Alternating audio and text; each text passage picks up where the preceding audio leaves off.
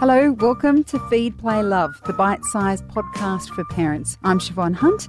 This is a show all about parenting. I speak to experts and carers about everything from fussy eating, toddler behaviour, sleep, and more. When I had my daughter, I had a vague idea of what to expect when I brought her home. I knew I wasn't going to get much sleep, and that was about it. Of course, the first weeks and months of a baby's life are going to be different for everyone. But what if there was a rough kind of guide that could help you navigate those first months? Genevieve Muir is an obstetrics social worker, parenting educator, and mum of four.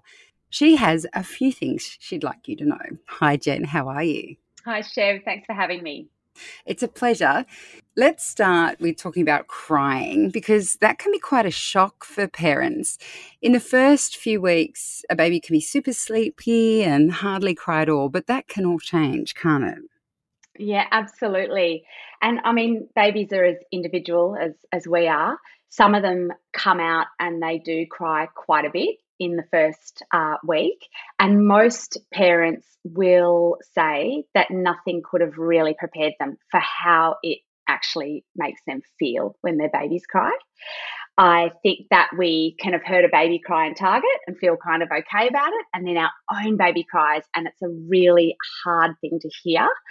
And I think that well, we know that's because our babies, uh, it's it's wired to be distressing for us. That's how our species survives.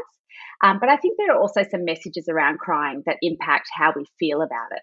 For me, I always felt like I needed to know exactly why my baby was crying and how to manage it. Is that what you mean in terms of our expectations around crying? Yeah, look, absolutely. And I think we give parents this message, or society gives parents a message when you have your baby, when it cries, you need to work out what's wrong and you need to fix it. And you might fix it with a feed or with sleep or with some settling. And that works a lot of the time, particularly with a new baby, that will often work. However, as you would know, Chev, I'm sure, sometimes it doesn't. And that's a situation where I, I don't think we prepare parents enough for that, that crying is healthy and normal and babies do cry. Sometimes it's communication, but sometimes it might be just letting out an emotion. And in that case, you might do absolutely everything right. And if your baby's still crying, but we expect our job is to fix it, then we're going to feel in that moment like we've failed. That is so interesting because I remember people telling me, you know, you need to learn what their cries mean. Like, you know, is it, are they hungry? Are they tired? And I never understood what a different cry meant. I mean, uh, my solution was just to always give them the boob because um, I figured they were just always hungry. Yeah. Um, so, what you're essentially saying is that just like us, babies can have had enough and just be crying for no other reason but they need to get it out. I mean, that knowing that makes a huge difference to how you see your ability to settle them. Yeah, I, I completely agree. And I, I love new parents to know that the average newborn baby will be crying around one to two hours a day at birth if we add it all up. Um, and you touched on it at the start. Some babies can be quite sleepy in that first week, and some, you know, they're really crying. And when they're crying in that first few weeks is often between the hours of 11 p.m. and 5 a.m. So it's not fun. Um, and there's a few reasons for this. So again, just knowing the the science of it or why can help. So we make more of the hormone that makes breast milk at night. So they're crying at night because of that. It's bringing in the breast milk, um, but also because they would have partied all night while mum slept and been rocked to sleep all day. So they've kind of got that day night confusion, or I like I like to think of it as jet lag. and you know, for the first ten days to two weeks, they're crying more at night. And how that progresses is that by around six to eight weeks, we reach the peak of crying. And the average newborn baby then is crying about three to four hours a day. Thankfully, not in the evening anymore. It's usually between the hours of 4 p.m. and 7 p.m. And you would know that, any mum or dad would know that as the witching hour which unfortunately lasts longer than an hour. like everything, morning sickness, not just the morning.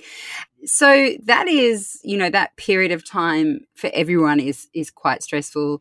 If the baby's crying and you can't settle them no matter what, if yeah. it's the end of the day for you, it's the end of the day for them, everyone's tired. Do you have any advice on how new parents can handle that period of time?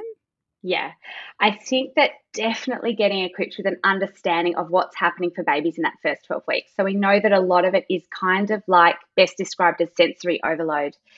Everything we do to settle a baby when they're unsettled and, and it's not being resolved with a feed or with a nappy change or with sleep and they're just crying is usually about mimicking the womb. So when we rock, when we wrap or swaddle, when we pat, we're mimicking the womb. The heartbeat is the patting. When we shush, that noise that we do is mimicking the sound you would have heard on your ultrasounds. And everything that we do is about really kind of mimicking that environment, which makes our babies feel safe and secure. Essentially, when we sort of understand that sometimes our babies are just saying, I just feel out of control, help me out, make me feel safe. And our job is to sort of hold them. And, and I sort of talk to parents. I mean, one of the things, apart from knowing those practical things, uh, like, you know, the skills around settling and swaddling, just knowing that our babies are picking up so much of what we put down. So if you can know that crying is normal and that sometimes our job is just to be there and maybe say out loud to our baby, it's okay. You know, I've got this. Even if you don't inside, you just fake it till you feel it.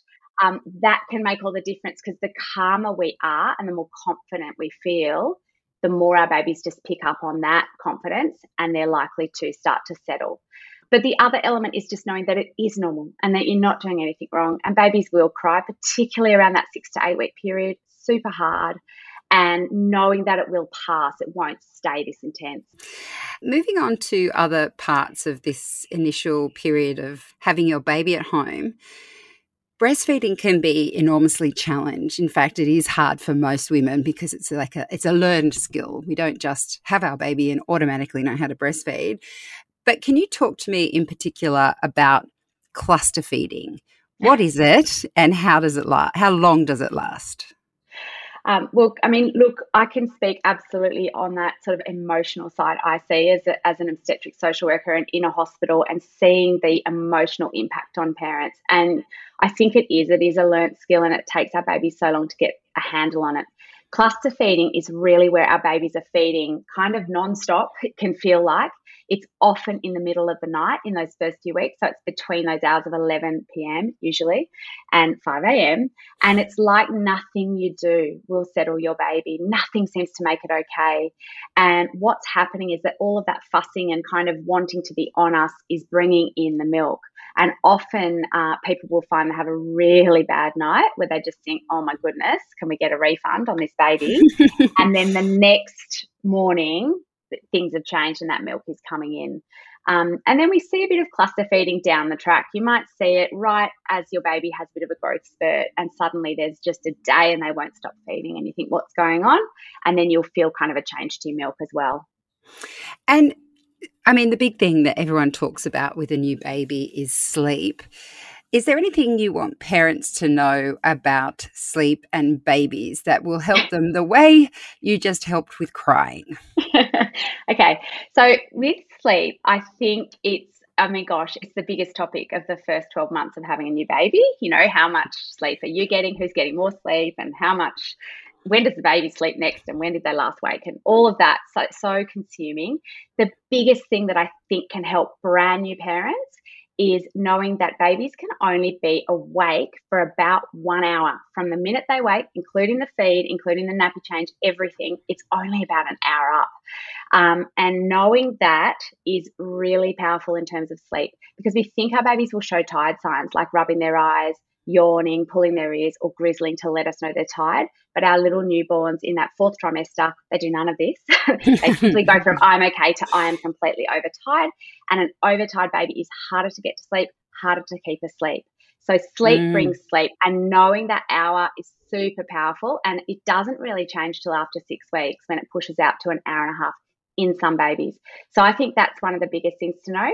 Um, and there's other really useful information about baby sleep cycles and, and how that all works. But I think if you can stay on top of those awake windows, that can be enormously um, powerful for parents because we all know that feeling of an overtired baby. Um, And the only other thing I'd add is sometimes you can lead a horse to water, but you can't make it drink. So, you know, sometimes you'll do absolutely everything right and your baby will be up for four hours and you think, oh my goodness, this baby's never going to sleep again. But actually, you've done everything you can and, and, you know, it's just not working out that day and tomorrow will be a new day. Is there anything else you'd like parents to know about that first 12 weeks of um, bringing their baby home? Uh, just that it is such a, a st- it's beautiful mix of emotions. It's it's wonderful and joyful, and it's definitely not all bad. But it's a steep learning curve, and it's steep for us as parents. But the the person that's really having the steepest learning curve is our baby, who's born at nine months, not really ready to be here, and they're really getting the hang of everything, just being okay being here be a bit patient with that process, let it unfold, and mostly know that you can't create a habit, good or bad, in that first 12 weeks. So it's really about surviving, doing whatever you need to do to sort of sort your baby's needs and, survive it yourself, knowing that by 12 weeks of age, we've got that completely different baby that's reaching and rolling, interacting and feeding with ease, and everything does get a lot easier. So it's being easy on yourself and being easy on your baby in that first 12 weeks. Jen, thank you so much for your time today. My pleasure. That's Genevieve Muir. She's an obstetrics social worker and parenting educator. You can find out more about Jen at her website, and we'll put links in the notes of this episode. I'm Siobhan Hunt. I hope you enjoyed this episode. If you did, please rate and review us so we can reach and help even more parents. And if you have a topic you'd like me to cover, send your email to feedplaylove at theparentbrand.com.au. See you next time.